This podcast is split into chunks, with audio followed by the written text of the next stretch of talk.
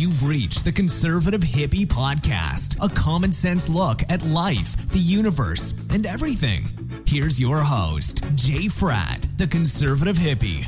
Oh, yeah.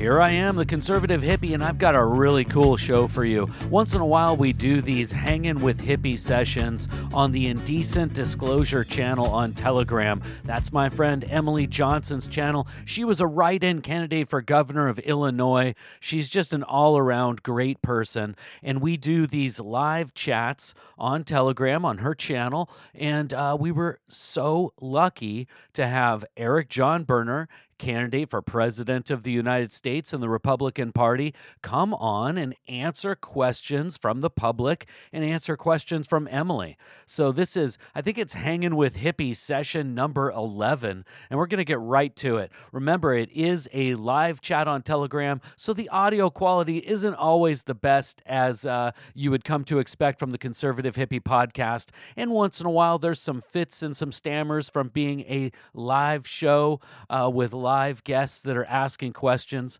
But without further ado, let's just get to it. Perfect. Eric, how are you, Mr. Berner? I'm doing quite well, Mrs. Johnson. Thank you. Um, thank you for being here tonight. Um, it's been a while since we've chatted. So, like I said, we're going into this blind, and I'd first like to thank you for being here tonight and accepting my offer to do this on my channel. Um, I think we all need to sort of rally around each other right now and stick with the people who are moving forward in this mission. So, um, welcome to Indecent Disclosure. Thank you very much. I appreciate you having us. No problem. Well, I just want to go ahead and start out with some introductions. Uh, most of you guys know Jay. Jay Fratt is uh, the campaign manager for uh, Borner in the USA campaign, and um, Eric John Berner is running for president of the United States for 2024. So um, I want Eric to go ahead and tell us a little bit about his background. Um, I was going to sort of rattle some things off, but I'll just let you go ahead and do that because I'm going to do this in the simplest form possible and just straight ask you questions because um, I just want to keep this short and sweet. So if you could just go ahead with your background, that would All right, sounds great. So, h- hello, everybody. Uh, my name is Eric John Berner, and uh, indeed, I am running for president of the United States of America under the Republican banner. Um, I have been a federal employee for over 33 years. Uh, I started out in the U.S. Air Force, and uh, I moved on from the Air Force to the Department of Defense. And I worked for the Department of Defense in the Mojave Desert, uh, working for a uh, the U.S. Army and a a large uh, multi-federal state and university uh, data collection system that I uh, worked there for six years at that project. And then I moved to the Pacific Northwest to work for the Department of Commerce, uh, primarily for the National Oceanographic Atmospheric Agency. Um, about 2012, I uh, got into a little bit of a uh, accident up in the North Pole, and uh, I broke my leg and my hip and uh, dislocated a couple of discs in my back. And uh, uh, I went through the process of early retirement with the Department of Commerce then. And uh, since 2017, I've been uh, formally retired from the Department of Commerce. And, uh, and since then, I've been working on my own, developing a media com- company called Beats Creations and uh, I've been DJing on the side with that media company uh, under the moniker of DJ Shadowmind. Um, so that's that's pretty much my uh, resume in a in a nutshell. Awesome, thank you. I appreciate that. Um, we're definitely living in a time right now where we need some good leadership, and this country is so polarized. So I think we're going to start off with a question about leadership. Um, and some of these questions are from other people, some are my own. Um, later on, I'll open it up to anything that I haven't covered, but I'll just start with some that um, I thought were important to begin with. Uh, the first one was What is your definition of leadership?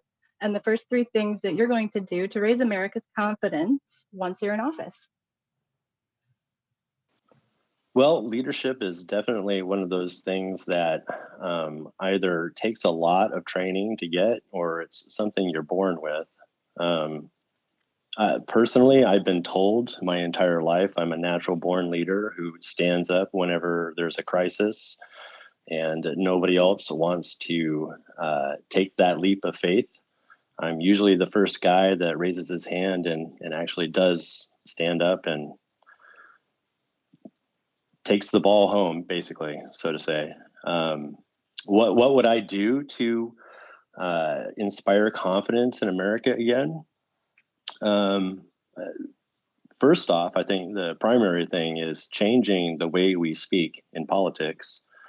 Uh, currently, the political bodies that are on uh, the mainstream media, they're not making our country sound like it's a very good country currently.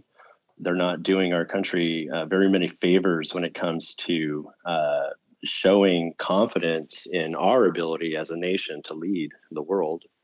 So that would be one of my primary goals to show that America actually does still have its strength in in its ability to lead the the world as a as a primary uh, First Nation.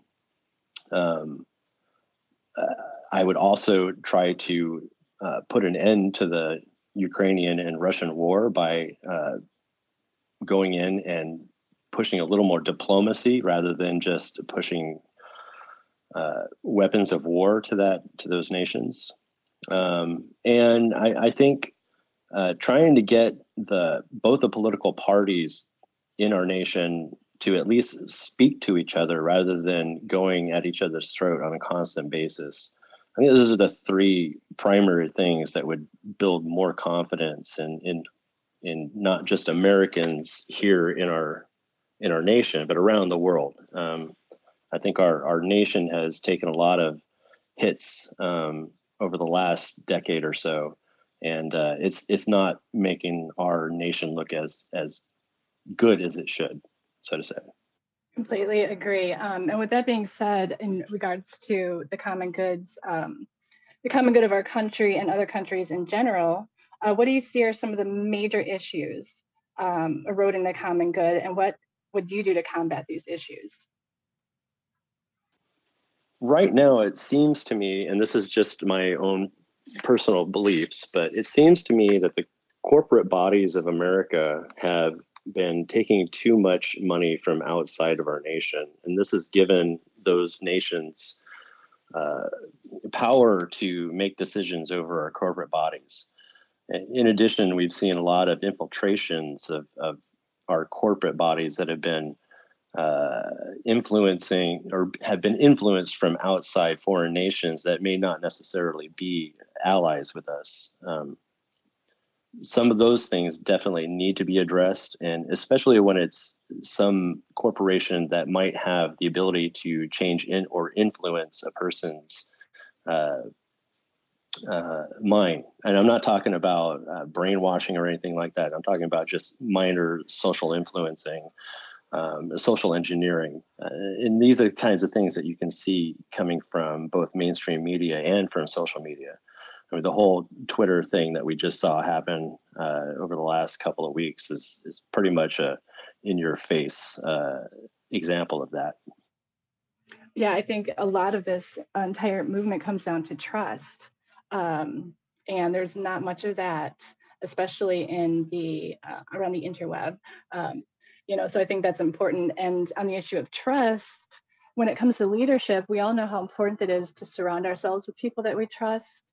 Um, how would you do that as a leader? How would you make sure that the people that are in your inner circle are people that um, you can count on and aren't going to be those infiltrators and stab you in the back like we're seeing nowadays in every facet of politics? Yeah, that's that's exactly something that you do need to walk, uh, watch out for in the political sphere. Um, uh, here's the thing: I've I've hired for the U.S. government now, pretty much everywhere I've been.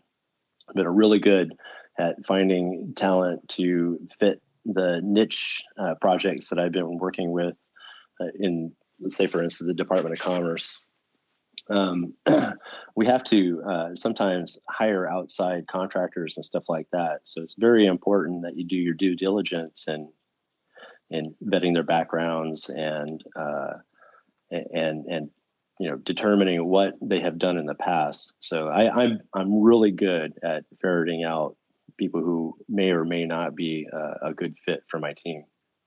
That said, um, we do have a number of people who uh, uh, we are going to be bringing on uh, the team, and they are uh, political pundits, somewhat to say, and so there are some lobbying that has been going on already on my end, and and so I have to be very careful about how uh, those individuals try to lobby me because their decisions or their lobbying uh, uh, um, how do I say their their lobbying may not necessarily match up with mine or the team's uh, mission or goals. And so at that point, I have to be very firm and tell them, "Hey, look, I, I hear you, but that's not where we're going."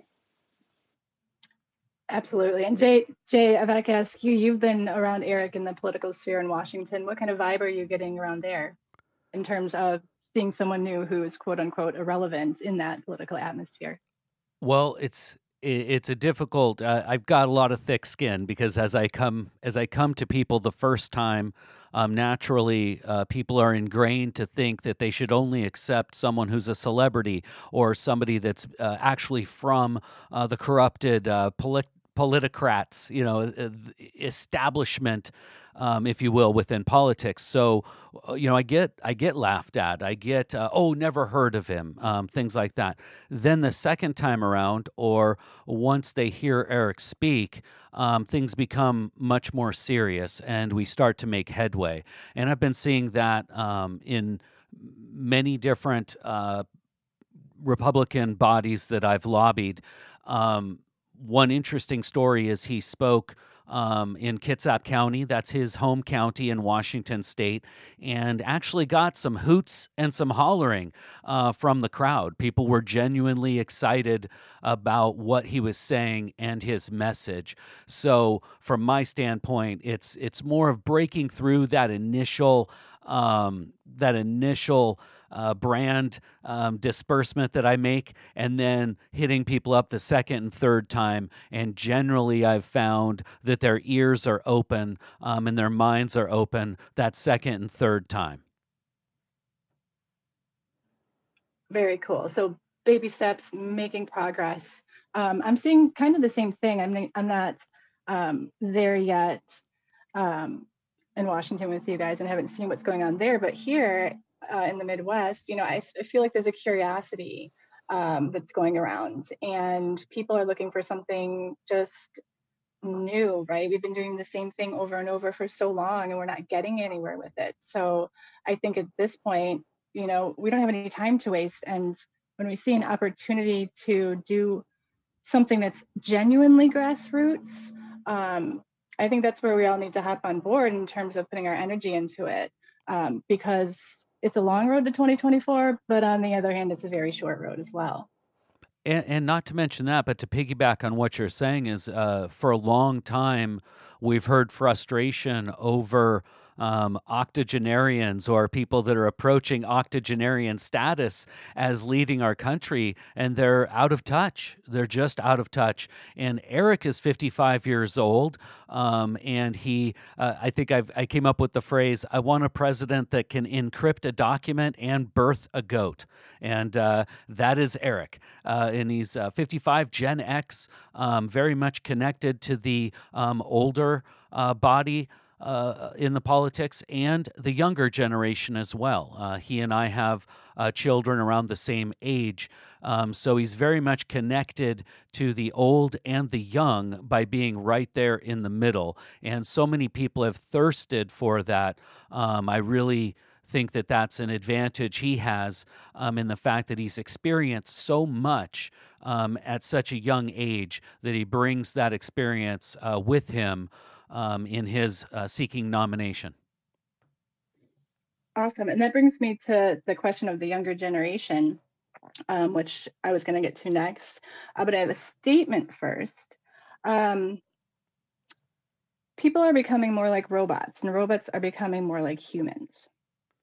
What do you think about that statement, and where do you think the future of AI is heading? the younger generation is curious? That's a really good question. Uh, Jay and I, I, Jay and I actually talked about this just today. Um, we were talking about uh, Bari Weiss's interview with Joe Rogan and how she, uh, Joe had asked her something and she had responded to him, and he was like, "No, you're you're wrong," and she was like, "No, I'm I'm right," and he was like, "No, no, you're wrong," and I know you're wrong. And so she immediately jumped onto her phone and went to Google and tried to find it. And uh, sure enough, uh, she couldn't find it. But it just goes to show that even one of the smartest lawyers slash journalists in politics, Bari Weiss, uh, you know, she uh, is attached to her phone and she's attached to Google and she's attached to her AI, and her brain needs that to satisfy her knowledge base. And uh, um, this is going to, unfortunately, in the future, going to uh, destroy critical thinking for Americans. And uh, if if everybody is, re- I mean, it's bad enough that we're reliant on our, our cell phone and Google um, to get all our answers for us. Um, but you know, if we get too used to that AI pill, um, you know, we may not be able to make any of our own decisions in the future. Yeah, it's it's sad, and I don't think that the generations that didn't grow up without uh, the internet and the cell phone in their hand are just not understanding the severity of where this could be going. Now, of course, it it's all in whose whose hands is this technology in, right? Um, I'm not the most privy on technology, but um, I would think that that would have to to be a factor in it. Yes. Correct. Yeah, and then also you have some other issues like uh, the deep fakes um, that are currently happening. Uh, I can I can have my AI draw me a picture of Shaq O'Neal and almost make it look like he's photorealistic, and you would never even tell the difference between uh, a photo that was taken in 1976 on the basketball court versus one that I just had my AI paint for me. And also, MJ, if, if I could just interrupt really quick, something um, along the lines of his answer that we just lived through when he talks about going to Google, um, it also offers uh, manipulation to enter in. Um, whatever you want to say, nefarious hands or positive hands, manipulation within the public space for information um, is not good. And just look at the COVID and how we had um, the official government stance uh, become this uh, ram down our throat and to his point of how you go to Google, and if Google is only offering the official government stance, it really um, shuts down debate and what science is all about. And rigorous science is always about testing and um, debating and seeking um, answers. And instead, it was just shoved down our throats of what one line of thinking was that was the official government stance. And I think that that's an uh, attribute of um, what he's talking about in terms of um, AI and Google dominating our lives for information. Right. And is that, and I was, maybe it goes into the next question, which was about the Internet Bill of Rights. Um, and you kind of just discussed how important that is. Is how important is the regulation of the internet, and do you have a stand on the Internet Bill of Rights? I do. I'm all for the Internet Bill of Rights. Um, I, I I think that the internet was designed as uh, a purposeful thing where it was basically just supposed to be a library that you could go into and, and check out the information that you needed, not necessarily a, a, a one-stop kiosk that Google, you know, gives you the answer for every time you go up to it. Um, you know, there's supposed to be some research in the amount of research that you're actually doing. Um, but uh, how important is the Internet Bill of Rights? Well, the Internet Bill of Rights is is just a, a, a vehicle to ensure that we stay safe on the internet and that your data doesn't get stolen, um, and that the you know when you do go onto the internet that you're not being tracked, um, that you don't have uh, socially engineering bots trying to get you to buy their products or to uh, follow their social media influencer or uh, basically trying to give the internet back to you the person uh, rather than having it uh, served to you as a product.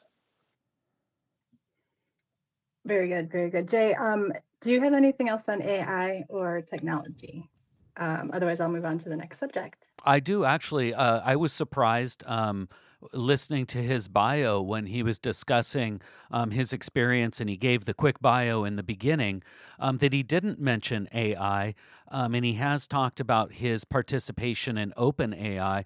So I was um, curious how he views that. Um, is it a hobby? Is it a passion? Is it a work requirement? And if he could discuss his own personal um, work within the field of AI, I think that would be great. Okay. well, you're going to out me here. So yes, I do. I I actually do develop AI. Um, I was working with the OpenAI project for a little bit. Um, I was given a uh, a piece of code that I added a bit of my extra piece of code to it, and uh, I have a little AI in a sandbox. Um, his name is Hal, and part part of my DJ Shadowmind uh, moniker is based off of that AI. So um, I don't know if a, uh, a, a, lot of your fans know my um, music genre, but basically it's techno. Um, and my uh, alien AI DJ, he basically is the one who's doing all the singing and stuff like that. So it's all it's all generated through AI, um, Chat GPT, and um, the songs are generated by the AI. The the the music notes are not generated by the AI. I haven't been able to get that down pat yet, but uh, we're getting close. Um, and yeah, can I just so, throw something in here really? Can I throw something sure, in here really quick? Sure. Um, I just had one of those flashbacks because I've sort of, you know, I'm one of those people that I watch a lot of things. I just sort of look, and there's someone in this chat um, Spirit of Mitos, who did a video a long time ago on that. And I believe at the time he said it was his impression or he believed or he understood that to be the case, that it seemed like it was an AI generated, um, you know, thing. So, you know, kudos to you, Spirit, because I remember you doing a thing on that. And confirmed. So that's pretty cool, actually, because there's a lot of people that really are enjoying that kind of music, and especially the younger kids. Um, and then actually how it's made, that's actually very fascinating.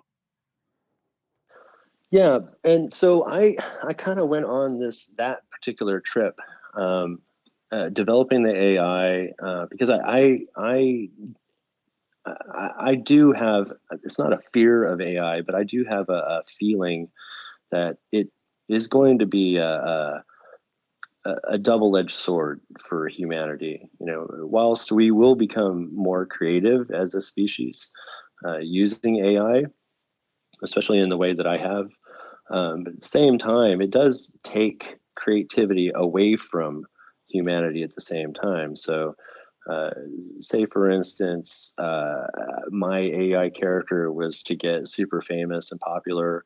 Um, it, may take away from somebody else who actually truly is um, talented and, and, actually can do uh, those particular things that the AI did itself.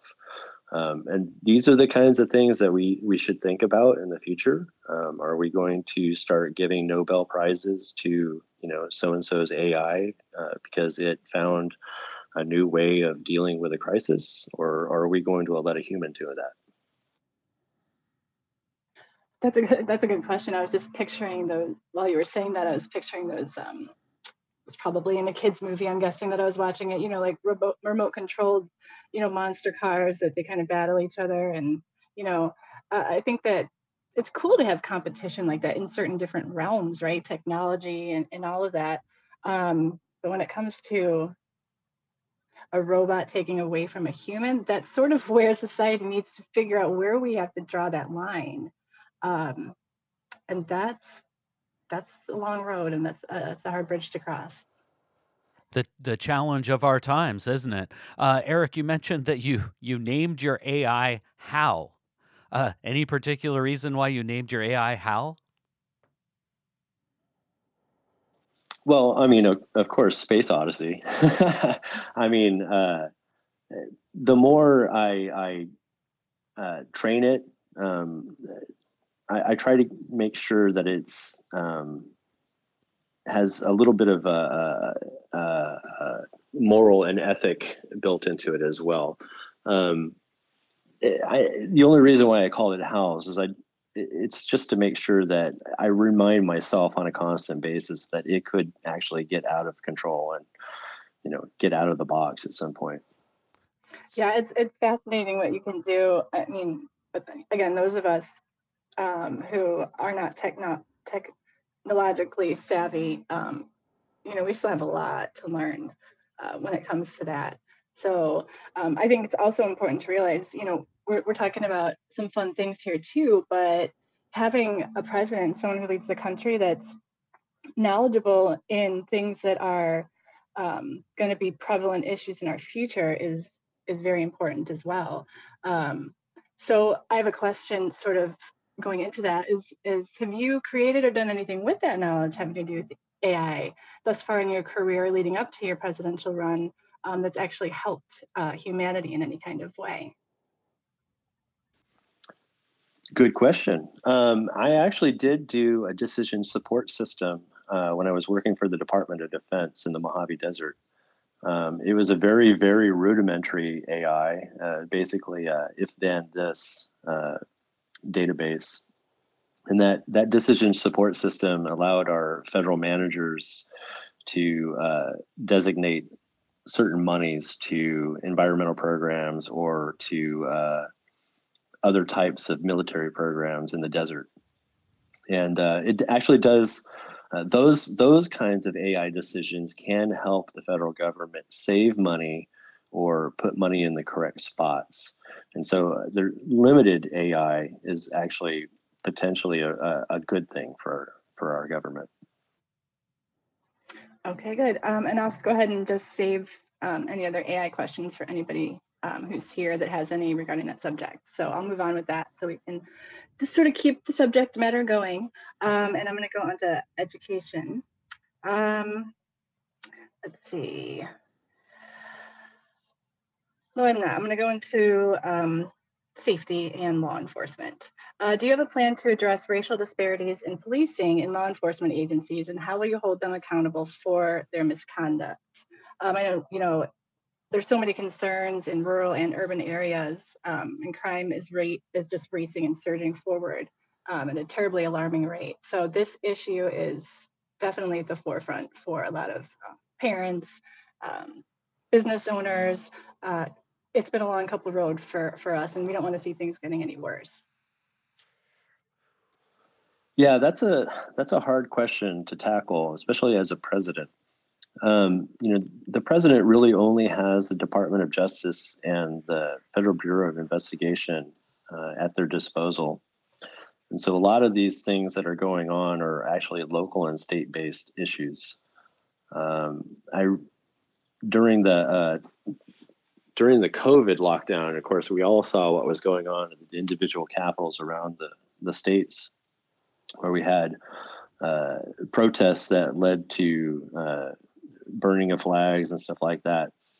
You know, those those protests, um, because they had not gone across state lines, they were they were a state issue and a and a local issue, and law enforcement was supposed to take care of that at those at those levels. When things start going across state lines, that's when the FBI gets involved and and stuff like that.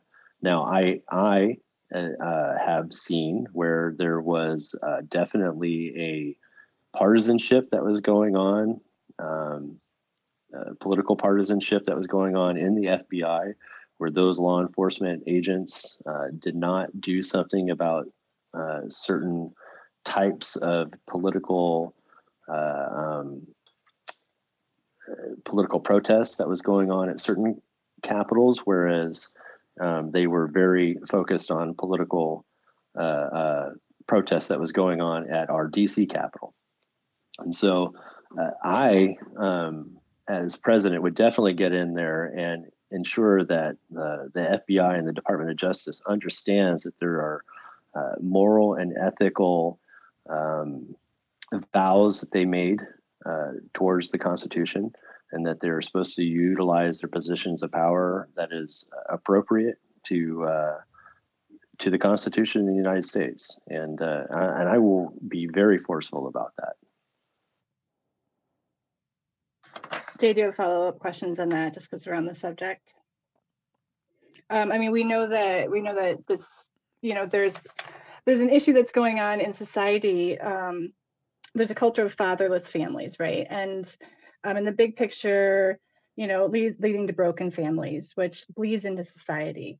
Um, what effect does this have on lower income communities? And do you think that this is a problem? Um, and it just sort of bleeds into the safety thing. So I'll just follow up with that really quick.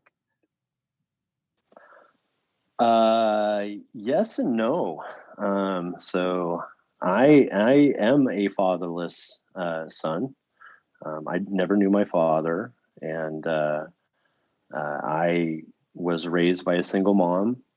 Uh, it was hard not having a father figure in my life. However, I did have a grandfather, and my grandfather and my grandmother raised me up until I was uh, 13. And uh, it was very beneficial having my grandfather in my life at that early age.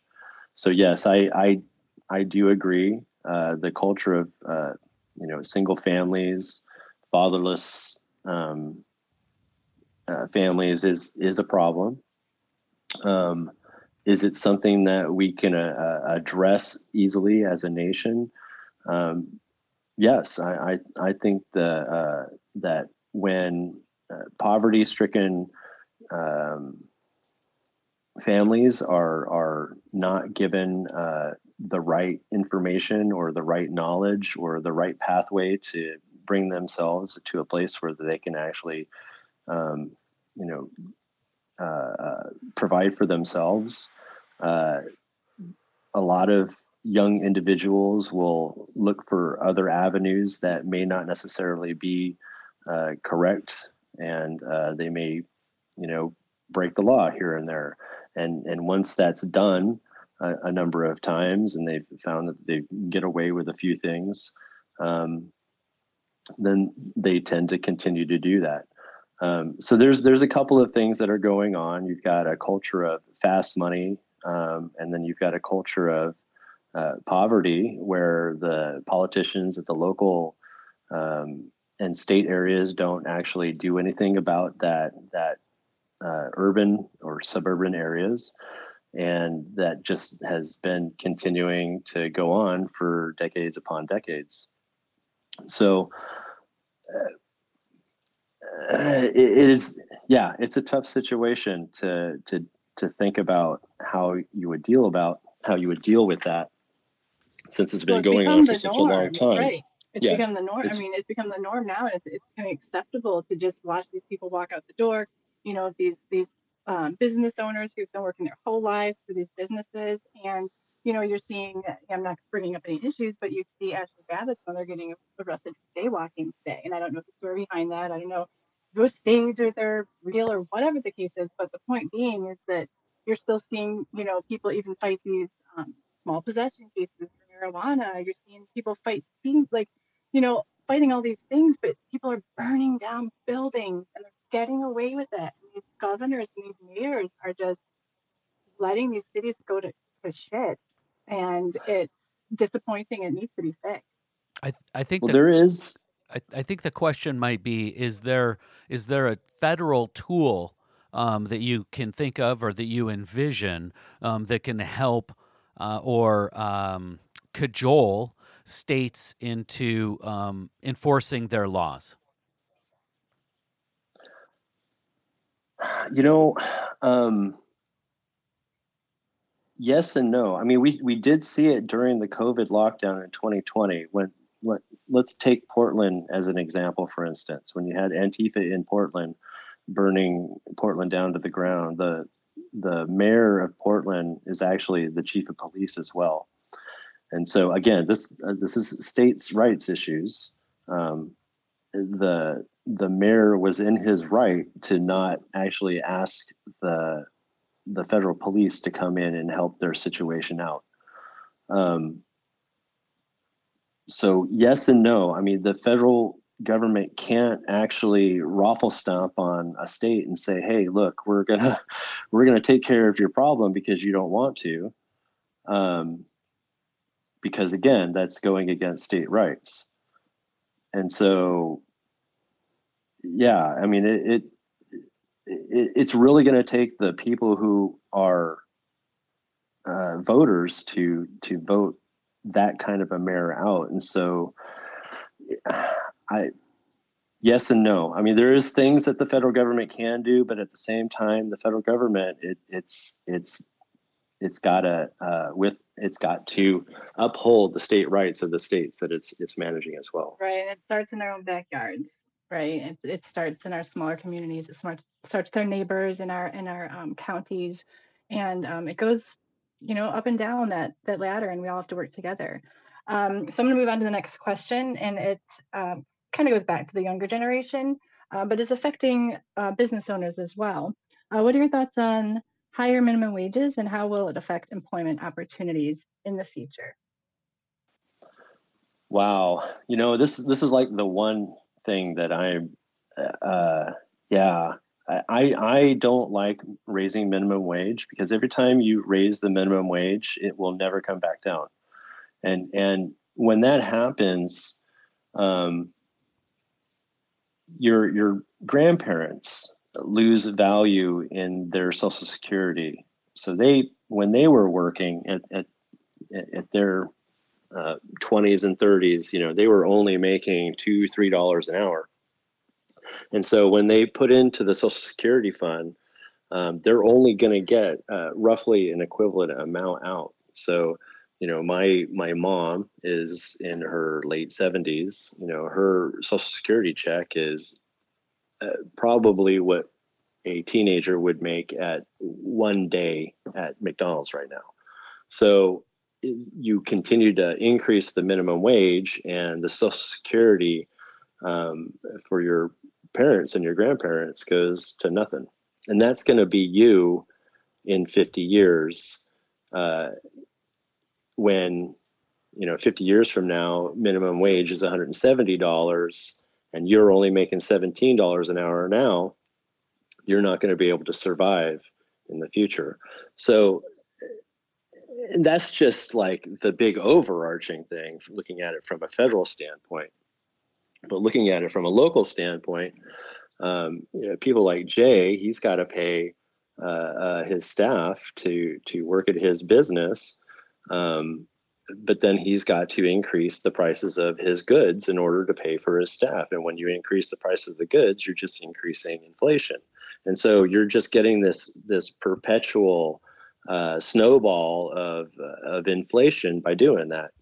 And so if we want to come out of an inflationary period as a nation, we should not increase minimum wage.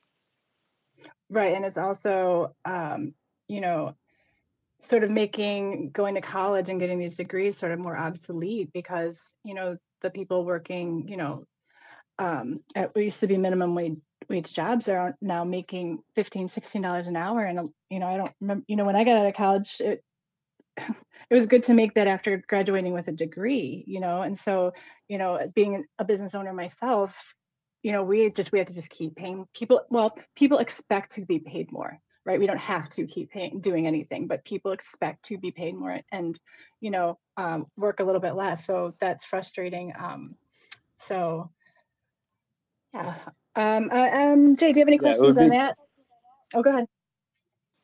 It, it would be nice to be able to get our our inflation back into some normality so that the pressure on the business, uh, small businesses especially, aren't uh, being pressured to increase wages like they are. Um, and again, it's like a snowball. Once you start, it you can't stop. Agreed. Um, I'm going to go ahead and just tell everybody to start thinking about some questions that you might have at this point because we have about 20 minutes to go, and I know there's, you know, probably a million, and I'm just sort of picking, picking, choosing here as we go along. Um, and feel free to add anything, Eric and Jay, as we as we continue. Um, I want to go ahead and just talk really quick about um, just the, the subject of school choice. Um, I was sort of tasked with exploring that and seeing what the opportunities are across the nation in terms of school choice for children. Uh, what are your views on that?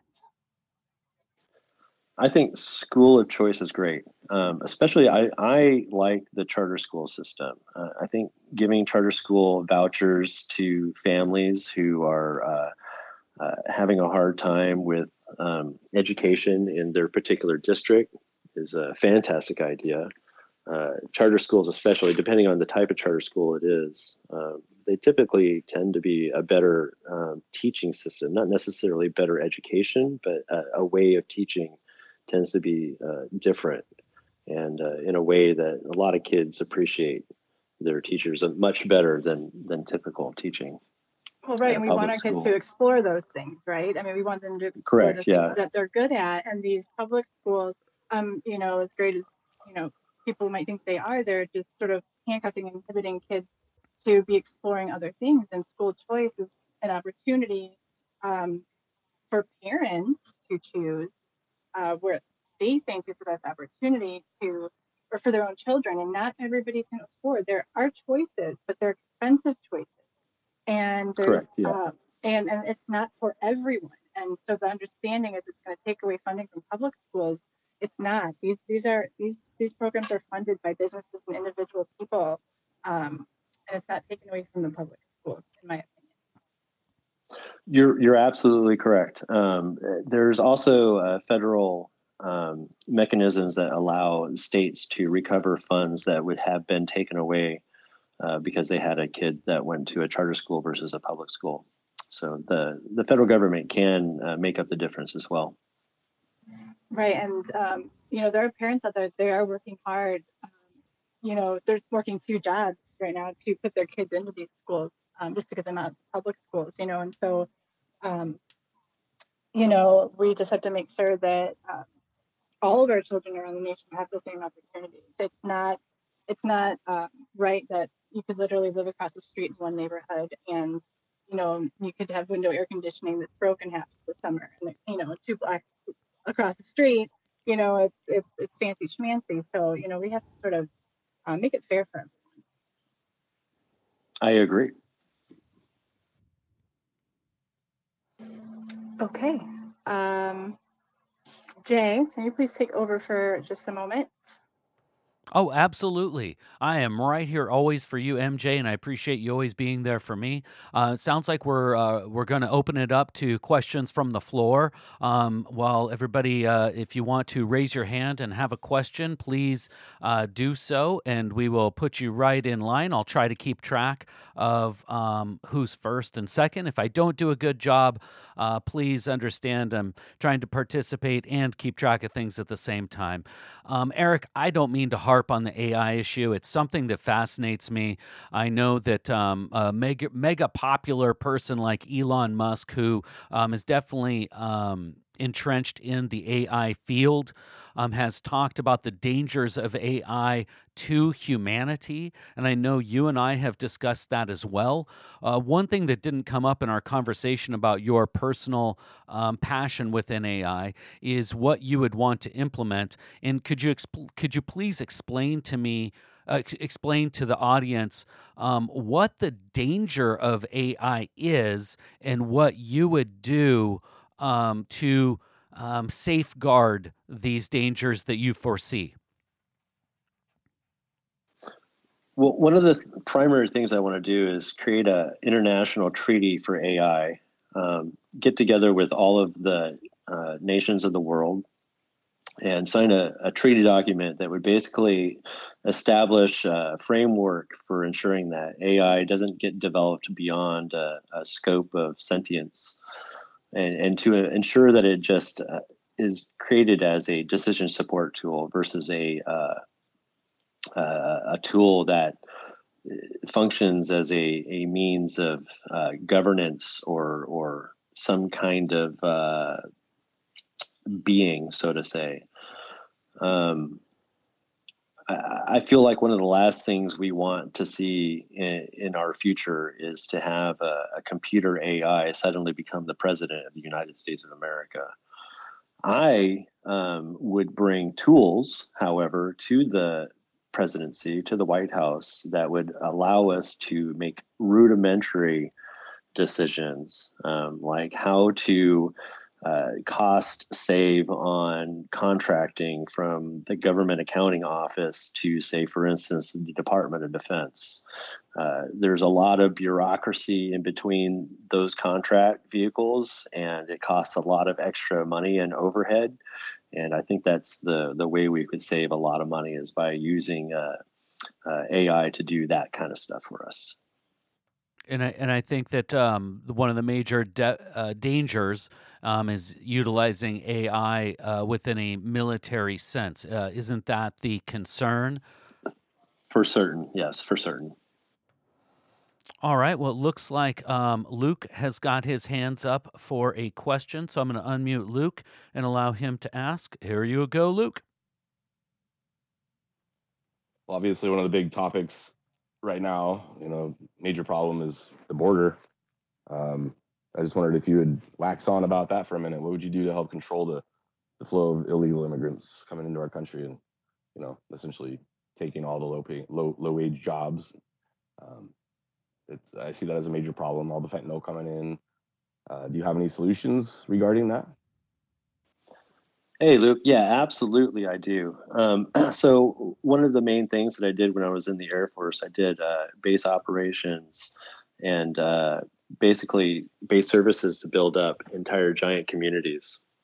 So, one of the very first thing I would do is uh, get get a hold of each of the states that have uh, uh, a border crisis problem. Say, for instance, Texas. Um, go to the, go to the governor of Texas. Say, you know, Governor Abbott. Hey, look um, let's do a let's do a National Guard training exercise in your state.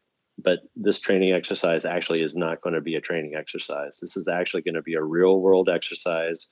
We're going to take your guys. We're going to have them build bases. We're going to house, clothe, and feed, shelter all of the immigrants that are coming across your border. We're gonna we're gonna vet them. We're going to process them and either they're going to go back over to where they came from from their port of origin or we're going to process them and give them the title 42 and uh, and at that point we can uh, bring in some homeless homeless folks too and we can get them some training to help process some of these people give them a job uh, give them a place to stay. Uh, it's and we do this for each state and it would be minimal cost and it'll be maximum security. And if I'm not mistaken, this plays right into direct experience you have um, in the fact that you designed and implemented forward operating bases and refugee camps um, in Iraq for uh, Kurdish refugees. Is that correct? Correct. Yeah, we did that all within a year or two. So we could we could implement this plan fairly fast, and we could get a lot of good ground off of it as well. Uh, thanks, Luke, for that very important question. Um, does anybody else have a question that they would like to ask Mr. Berner? I don't see any hands raised yet, so I'll just throw in um, a couple people had asked about Ukraine. Since I see, actually, I, will save that. I'm going to put that one in your head, um, and I'm going to go ahead and call on the next hand that I saw. I saw Jim, and then I saw Spirit go up. So I'm going to go ahead and allow Jim M to speak. You have to unmute yourself, Jim.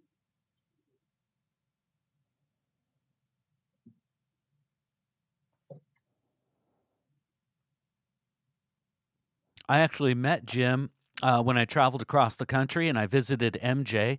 Um, he's a very good friend of Emily and a really stand up, great guy, great handshake. Really liked him. Jim, we'd love to hear your question. Be sure to unmute your mic, and you've got full capabilities, my guy.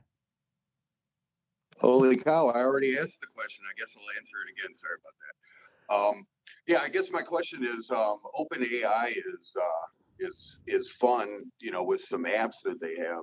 So what I was wondering is, you know, besides developing pictures and things, um, do you know any other open source stuff that's open to the public that you'd recommend?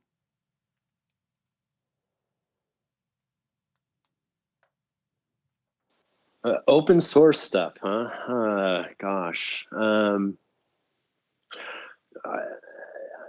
not necessarily open source, but there are a couple of other projects that are out there. Google's own LaMDA project is pretty good. Um, they're they're competing head to head with the with the Open GPT.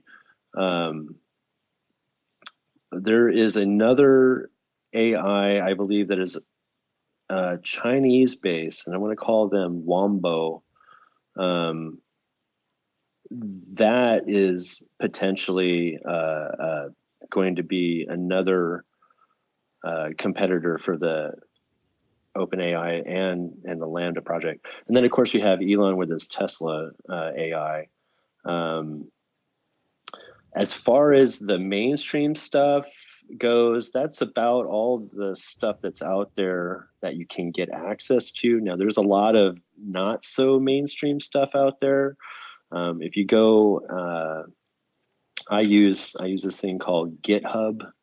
It's where a lot of the coders put their uh, code at, and if you just roll through there, you'll find uh, no end of uh, of AI projects that are going on in there, and there's plenty of them. I'm, I'm t- i mean, there's lots and lots of AI projects on on GitHub. And that is one of the concerning things is that anybody can download it and start implementing their own neural net in there. Oh wow that's pretty crazy. Um, so you could even just be like taking somebody else's project start it on your own and then be developing it and then that would get out of control. Is that kind of how you're explaining that yeah, yeah, it depends on what you're actually doing with the with the code. So, like, if you're just developing a chat AI, or if you're developing a, a, photo manipulation AI, I mean, those are pretty rudimentary. There's not the, nothing really there to worry about. Um, it's more of the ones that are doing decision supports and stuff like that, where they've got access to a big, giant, uh, big data set uh, say, for instance, I was able to uh, take a, uh, an AI and leverage, I don't know, all of Microsoft's uh, big data data set on it.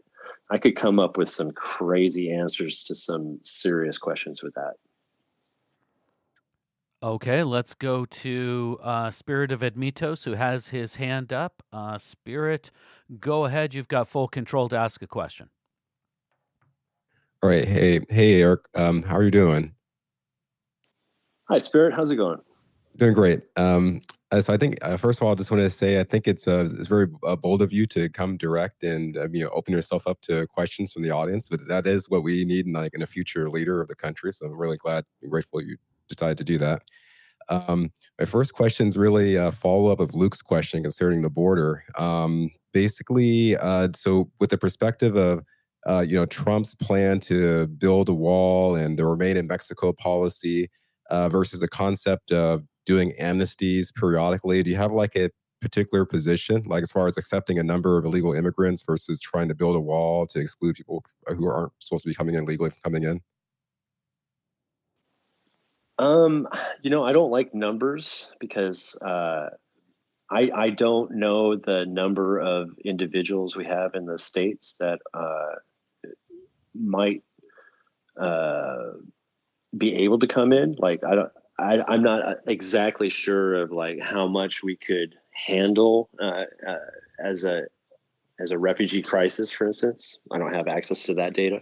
However, mm-hmm. um, the uh, the idea of just building a wall and stopping everybody and leaving them in Mexico, uh, it, it's not a good one for our nation either. Because you know we have we do have uh, economic market sectors in our country that do require uh, migrant workers from Mexico and and South America. If, Say, for instance, all of our farms and stuff like that traditionally have been uh, picked by migrant workers. They they come for the spring and summer. They go home for the winter. Mm-hmm. Um, and and and that particular pro, uh, pro, program needs to continue. I think uh, a lot of our uh, uh, produce makers are going out of business here in the states, and a lot of our uh, grocery stores and outlets are getting all of their produce from South America, and uh, Um, and on top of that, a lot of our farmlands are getting uh, purchased by China. So we have a lot of foreign investments that's coming in and buying our farmland too. And they're shipping that product over to uh, China. So a lot of soybeans are going over to China from the Chinese farmers here. So uh, we definitely need to uh, get our immigration reformed so that we can get our farmlands back in order so that we can actually bring our migrants back into the country. Um, however, we're in this really strange time right now where uh, we have a war over in Ukraine and Russia. Um, we've had a lot of uh, angst with Venezuela in the past, and a lot of these uh, individuals who are coming through our border are actually Venezuelans. And um, I think those particular individuals need to be vetted a little bit uh, more regular, rigorously than your typical uh, Mexican migrant coming back and forth uh, to do uh, migrant work. So I yes, okay. Uh, don't stop the uh, uh, don't stop the migrant uh, working pop, uh, policy that we have in place. Um, I think we actually need to rebuild that and reinforce it again. Uh, but at the same time, we don't need streams and streams of millions of people coming into our country illegally either. So. I see. So, philosophically speaking, are you in agreement with the Trump paradigm of building the wall, or are you, are you unsure? I am in agreement with not having the free flow of humans across the Rio Grande.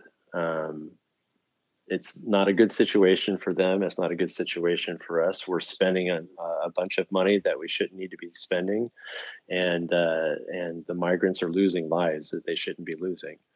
Um, I, I I think that there's a better way for us to actually process uh, migrant workers, and it doesn't require us building a, a full wall. Um, but I do think that we need to secure the borders so that, um, like for instance, Texas and, and Governor Abbott isn't uh, having to spend all of his time uh, at the border checking every single truck that's coming through for migrants and stuff like that. So there, there's a there's a better way to handle this for certain than it currently is being done. And and I don't believe just having a full 50 foot wall uh, just to impress the populace is isn't the way either. I believe you've expressed to me that um, that with our modern technology um, that we we can have almost a digital wall and surveillance system um, to protect to see who's coming in and where. And then i'd also like to make a point that this is such a complex issue as we were talking about one of the solutions being a refugee um, camp scenario where we keep the problem in one location until we can sort and sift. And we multitask that with then also giving a hand up, a lift up to people that may be um, down and out with the houseless crisis.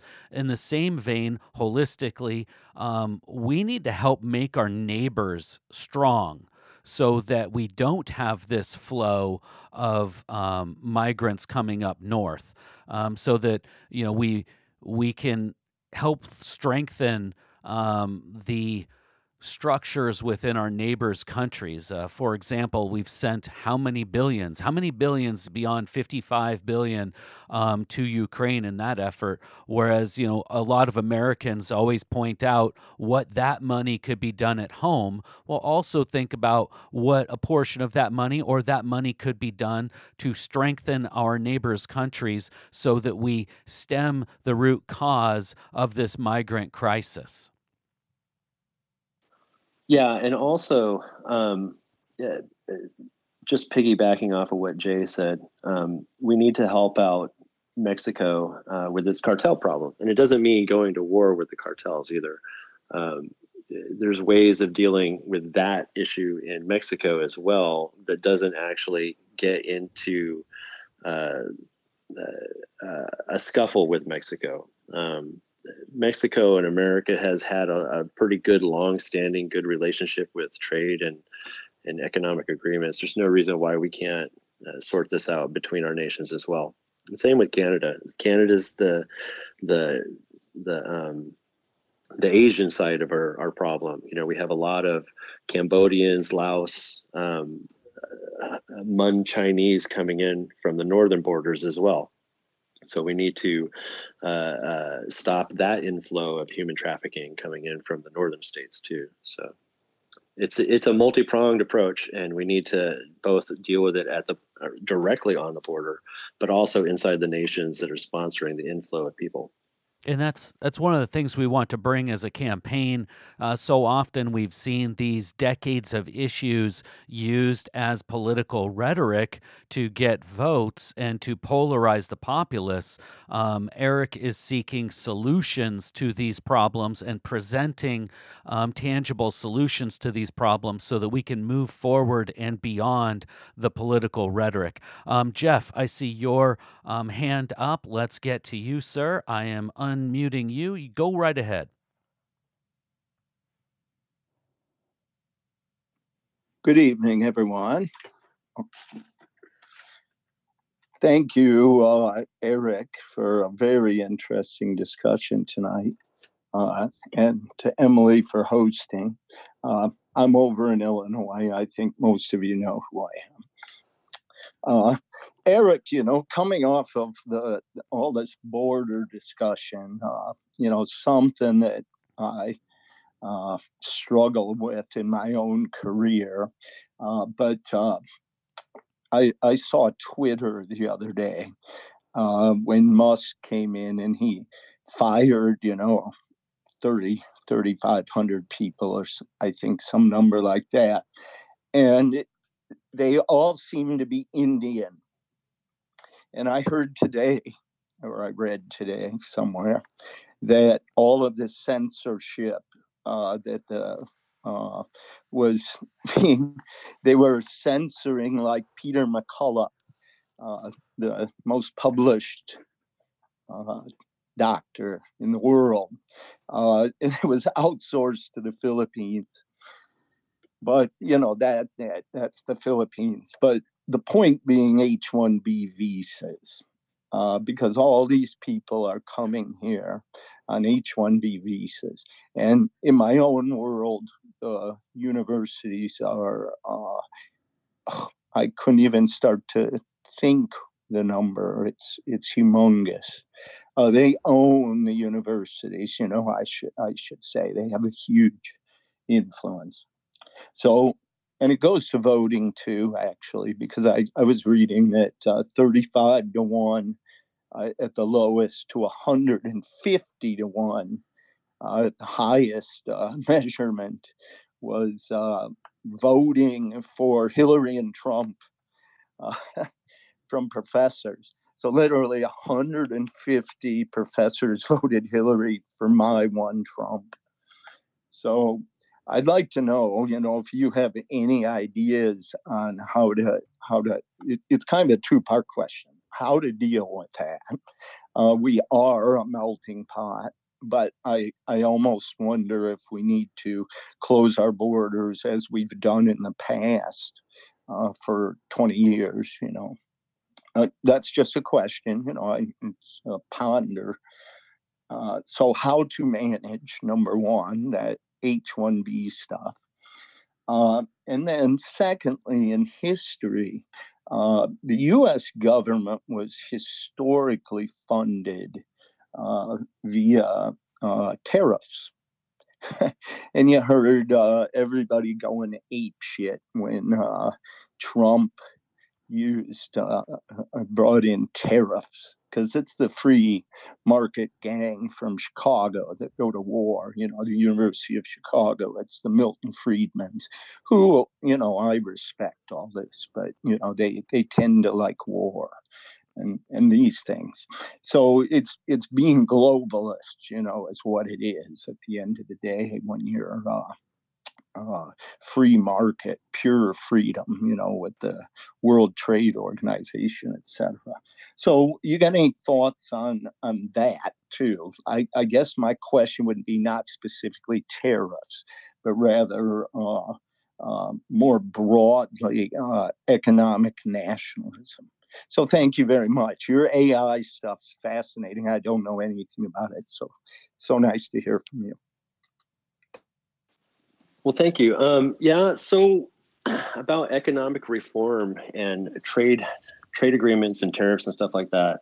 I I believe that America needs to get back into uh, bolstering its trade uh, to different continents, not just sending it over to the the, the Asian Pacific nations, but uh, we need to engage in trade with the African continent, and we need to uh, push our trade uh, back over to the Asian continent but in in a reverse role. Not so much where we are actually having them do all of our uh, um, production but more or less they're doing the purchasing from us. We need to bring america's made in usa uh, label as being a quality again and show the world that that our products are actually you know made to build for a long time, not just for a short period of time, like most of the products that are coming over from China. Um, and at that and at that point, then we can actually start charging uh, a, a, a, premium for the products that we're pushing out to the world, which is traditionally how we have operated in the past, where uh, American-made products are typically uh, known to be the best on uh, whatever situation that you're using them for. Um, trade tariffs, uh, economic wise, it, it, does help in, uh, in, ensuring that there the differences between um, uh, fiat currency is met, and and I think that's a, another thing that we need to address as a nation is how we deal with our, our fractional reserve fiat currency. Um, at some point, we need to bring the the disparaged value of our dollar back into line with normality and and have some kind of basis that we can set our uh, fundamentals on. Right now, uh, it's highly based off of petrol and uh, and and the petrol market is all over the world currently. We're getting petrol in from uh, Venezuela right now, and uh, I believe that the the trade tariff on that is actually quite high uh, on our side. We're paying quite a bit more than we normally should to uh, to get that oil to come in from Venezuela, and that's a Joe Biden thing. Um, but I think in the future, our our value of our currency uh, is going to need to slide over from petrol to something more of a digital uh, uh, digital mark of some kind. Um, I believe in the future we're going to see uh, uh, petrol decline in, as a as a commodity, not necessarily go away, but decline as a primary commodity. Uh, I believe we're going to see some uh, fusion in our future, uh, and that fusion is going to be super cheap and super clean, and that is going to uh, make the ability for our manufacturing base to be able to produce high quality products at a much cheaper rate. Um, and that then will, again, going back to your trade tariff part, will allow us to increase our tariffs uh, uh, and and increase the amount of cash uh, flow that's coming into our economic gain through those tariffs because of the the uh, the quality of the products that are going to be pushed out from the United States in the future. Um, I know it's a really long-winded, and I probably didn't answer anything that you just asked, but um, as far as economic policy goes, uh, I see America just now about to go into its uh, golden era. And uh, I think with the right president at the helm of the ship, uh, we can steer us into a position where we could stay the dominant uh, economic power and power structure uh, going forward for the next 50, 60 years or so. I'm so glad you said that. We definitely need some positivity and golden hour sounds amazing to me. Uh, thank you for answering that. I'm going to go ahead and unmute Matt M and let him an- ask his question. Go ahead, Matt. Hey, thank you. Hey, Eric. Um, you know, we appreciate you being here. Thank you, MJ and Jay, for hosting this. And uh, you kind of hit on a lot of the points that I was gonna. We lost yeah. Uh oh, I think, I think he might. Can you hear me now? Yeah, there, Yeah, there you go. Matt. Go Go, right ahead, sir. I think my finger might have slipped off the butt. Uh, I would just, my main question you kind of hit on, and I'll just say I'm down here in Southeast Louisiana, and what we're seeing down here and also all over the place is a real monopolization of our oil and gas market. And, you know, this ties into the petrol dollar and all. Uh, my, my question is kind of two pronged. For one, you mentioned that we might move over into a digital currency type uh, instead of like fiat. And I would ask, you know, if what, what do you see as gold and silver or something with more historical value as a commodity being used to kind of reset our our economy and also is there any way that we can from a federal level really ensure that the chinese and our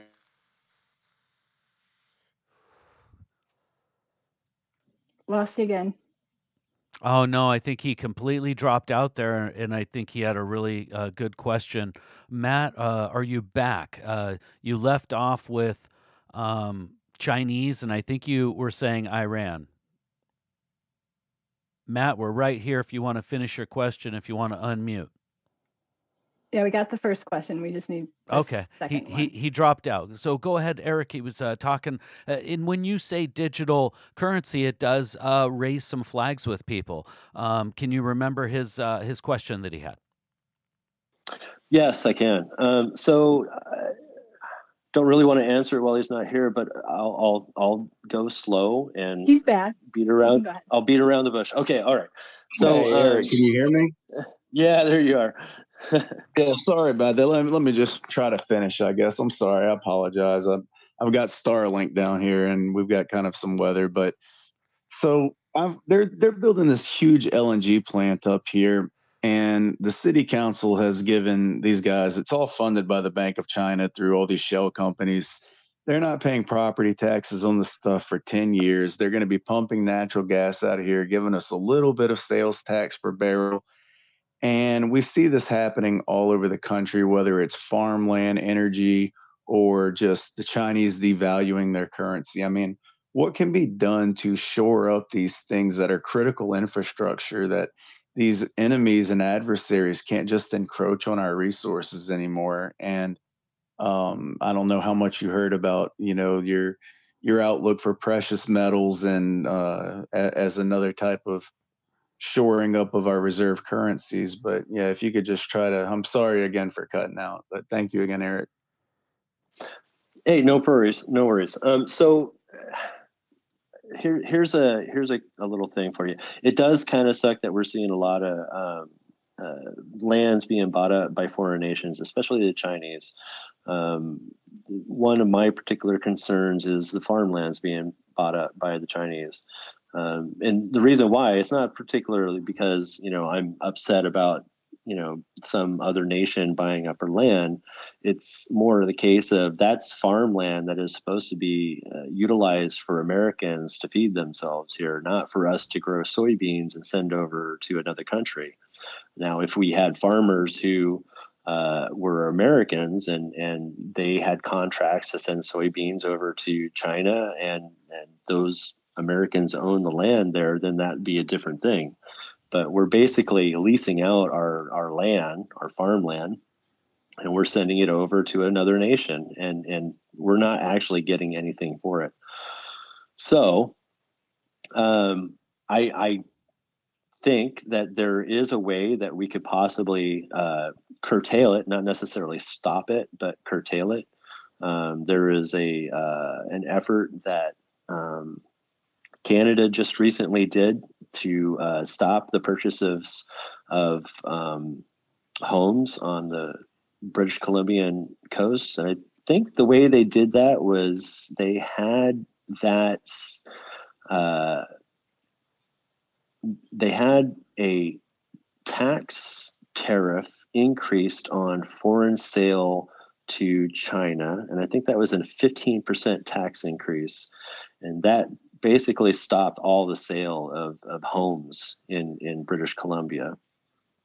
I believe that we can do something similar. Uh, particular nations that don't uh, don't play with this on the diplomacy board, they can get some extra tariffs lopped onto them uh, to ensure that they don't purchase any lands within our country.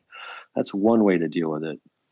Um, as far as uh, noble metals uh, go, um, there is a project that I would like to try to implement immediately once we get into uh, the White House um, to uh, re- retrofit our uh, um, fracking installations. Um, and I know down there in Louisiana, you have a lot of folks that are doing a lot of fracking, uh, especially around the Red River area.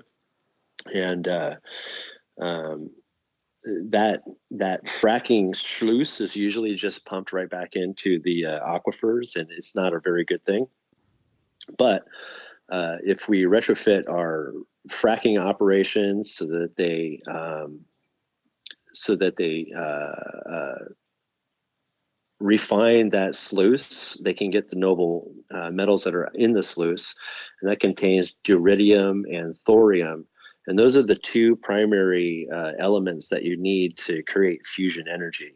And I see a future in our uh, I see a future in our nation where deuterium and thorium are going to be the primary uh, uh, uh, factors for our economy driving forward. Now, the United States, in its uh, refining process of that fracking sluice juice, uh, the United States has the highest concentrate of thorium in the entire world. So, um, if we shift from a petroleum-based economy to a, uh, gosh, uh, uh a fracking economy, no, I'm just kidding. Uh, some kind of deuterium or thorium-based economy where the the dollar is pegged on how much energy we can make from a particular product that we're pulling out uh, that would just be similar to the uh, petroleum dollar that we have now, except now it's going to be based off of a uh, fusion slash digital dollar. And and the reason why I say we would benefit from going to a, a digital dollar is because once we do go to fusion, uh, energy is practically going to be free, and uh, it would just make sense to to go to a digital dollar at that point. All right, I don't. Was there a second? Was there a second part to that? Sorry to interrupt. Was that a, was there a second part? Was that the whole thing, Matt? Oh no, I think he did a really good job. I just wanted to thank you, Eric, for that. You gave me some really interesting things to think about, and uh, I appreciate you being here. Go to the next question. Yeah, no worries. Thank you, man. All right. Well, looks like uh, looks like Jim is back. Jim has a, a second question, um, and I'm sorry if I'm stepping on you, Emily. I'm gonna unmute Jim and uh, and I won't uh, I won't unmute myself again, Emily. I'll let you drive the bus. Oh, you're good. Um, I just, if no one else has any questions after Jim, I've got um, a handful of other ones from people. I'm not sure how much longer you want to go, Eric. Do you have a time limit? We do have to go very soon. Um, he's got okay. he's got to get back to what I call Navy Land, where he lives, and he's got some big dogs that need their dad back to take care of them. Okay, well, we'll just save those questions for next time and we will finish it off with uh, Jim and then Spirit will ask the last question. How's that sound? Okay, Jim, All go right. ahead. Okay, hey, Eric, this is definitely great. I appreciate you doing this. Um, back touching on the economy, um, what are your solutions for the deficit? And how do you deal with the Congress that just keeps raising the ceiling, but it doesn't mean anything? Both the best questions yet tonight. Um, so, man, the debt ceiling is definitely a thing. Uh, uh, but as we see as our, our in, inflation increases, we definitely need to have a debt ceiling increase because of the inflation increases. Um, but however, once we start uh, retracting on our inflationary period that we're in, we should also retract the debt ceiling as well. Um, and your first question was about not the debt ceiling, but it was. Um, just yeah, so, with the deficit and uh, as large as the deficit. All right. And well, would Yes. inflation get you out of it? You know, you you, you got to reduce the spending, and you got to deal with that.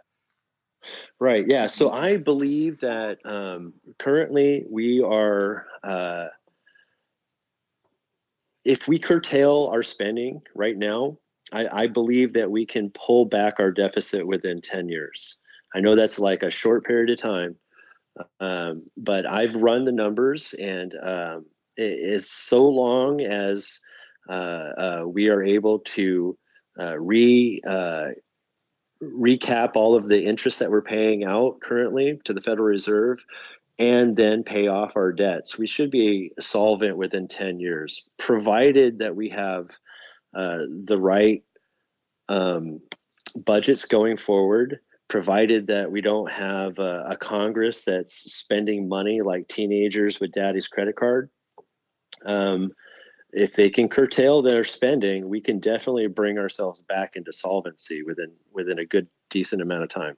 However, the longer we go, the higher that interest rate is going on a year to year basis. And at some point, we're going to get to a point where we're not going to be able to pay off that interest at all. No matter how much we make it from taxes, no matter how much we, you know, no matter how many IRS agents we hire, we'll never be able to pay for that that interest rate. So at some point, we we definitely need to stop the spending, uh, reduce the budget, bring our our budget back into line.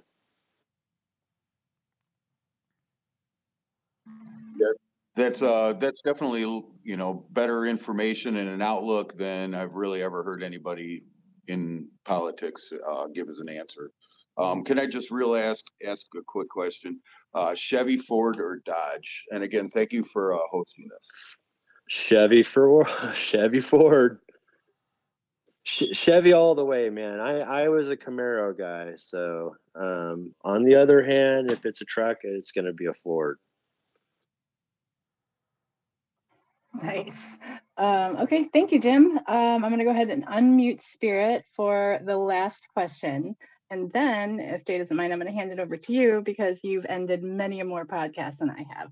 Uh, so, Spirit, go ahead and ask your last question of the evening. All right. Um, so, just from the standpoint of taxation in America, uh, do you have any specific consideration on a in topic of like tax cuts, and also just about the nature of the Internal Revenue Service and the Treasury, and a lot of the fears that people have about them sort of overstepping their bounds and the, the debates around taxation? Yeah, so I, as well as doing tax cuts for smaller businesses, I think businesses under 500 employees uh, need to get a better shake than they currently do. Um, I would try to bring some tax cuts to the smaller businesses, so just so that Main Street can get a, a leg up again. Um, COVID really impacted our country pretty hard, and Main Street really got the worst out of it. Um, you know, I know businesses in my small local community that were around for hundreds of years that suddenly, you know, uh, were forced out of business and and they had their business their building turned into something completely different. Um, so definitely need to get our small businesses back on track again. Uh, tax cuts for them for certain. Uh, that should help with uh, the normal day-to-day bills for everybody. Uh, most people are work for a smaller business. Um, going forward, though, as a nation, uh, our our taxes should be way more streamlined than they currently are.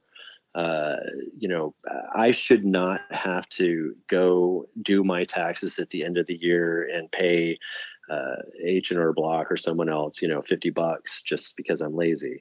Uh, the IRS should be doing that for us. I mean, we spend a lot of money on IRS agents and and auditors and stuff like that. Our systems should be so simplistic that uh, an auditor should just be say yes this dude did his taxes or no you need to give us this much and you shouldn't be the one doing it i i, I think there's a, a a way that we can both streamline the irs streamline our tax code and streamline uh, our, our our business taxes so that there is a reduction in tax overall but at the same time, we're getting more taxes out of our populace.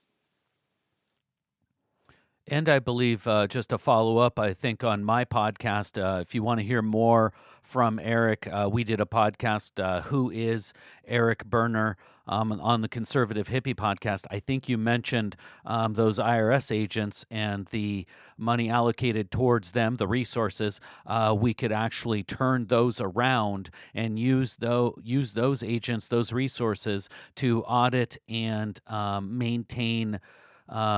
Oversight within the federal bureaucracy. So, in other words, instead of putting the pressure yeah. pressure on citizens, put the pressure on the bureaucracy itself to um, behave properly. Correct. Yeah, and and our our systems are getting smarter and smarter by the day. That you know we don't need eighty seven thousand people to to verify whether or not you paid your tax or not. Yeah. All right. Well, I've got to get I've got to get him up and going and and back to the dogs. Um, I really do appreciate everybody here. I want to say a couple points about the campaign. He came on here, um, took questions from the audience. That's the way he is. Uh, the campaign is all about um, integrity, transparency um, accountability. And here he is standing up, accountable, transparent, with integrity. Please go to ericboerner.com today. That's B O E R N E R go to ericboerner.com. We've got a form there. If you'd like to volunteer for the campaign, fill out the form, please. Um, it's going to take so many of us to get the word out, especially if you are a card carrying member or officer, elected officer within the Republican Party. Get a hold of us and we'll tell you how you can help. Also on the website, ericboerner.com, go and donate. I'm not asking for uh, much. Give whatever you want to give, but understand that part of this game is getting unique donations. And we need to start getting these unique donations so that this snowball, snowball starts picking up steam. Um, and that's the way we can fund things like right now, we've got to pay for our treasure and that monthly allowance. We've got a text service we've got to pay for to go out and reach people. Um, so that there's no frivolity of airplanes uh, coming from for our campaign. We're literally um, at this stage just trying to fund the basic mechanisms of having this campaign um, travel. So please go give whatever you feel like uh, four four dollars and twenty cents, twenty bucks, a hundred bucks, whatever you feel comfortable with. But please give so that we start those unique donations rolling through. Again, that's ericboerner.com. Um, and I want to thank you, Eric, for coming down, logging in uh, to Telegram for the first time, uh, giving Emily uh, your time and her platform, and rewarding her volunteerism. Um, just really commend you for answering these off the cuff questions that you received. Um, takes a lot of guts, um, which of course you've already demonstrated by filing and taking on the mission you have. So thank you. I want to thank you for everyone in the audience as we sign out. Um, thank you very much. Yeah, thanks for having me, guys. I really appreciate it. Um, like Jay said, if you can volunteer your time, that would be great. Um, and we definitely do need the unique donations as much as we can. So, anyhow, thank you so much. I appreciate your time, guys. We love you, Jay. The dude is all right.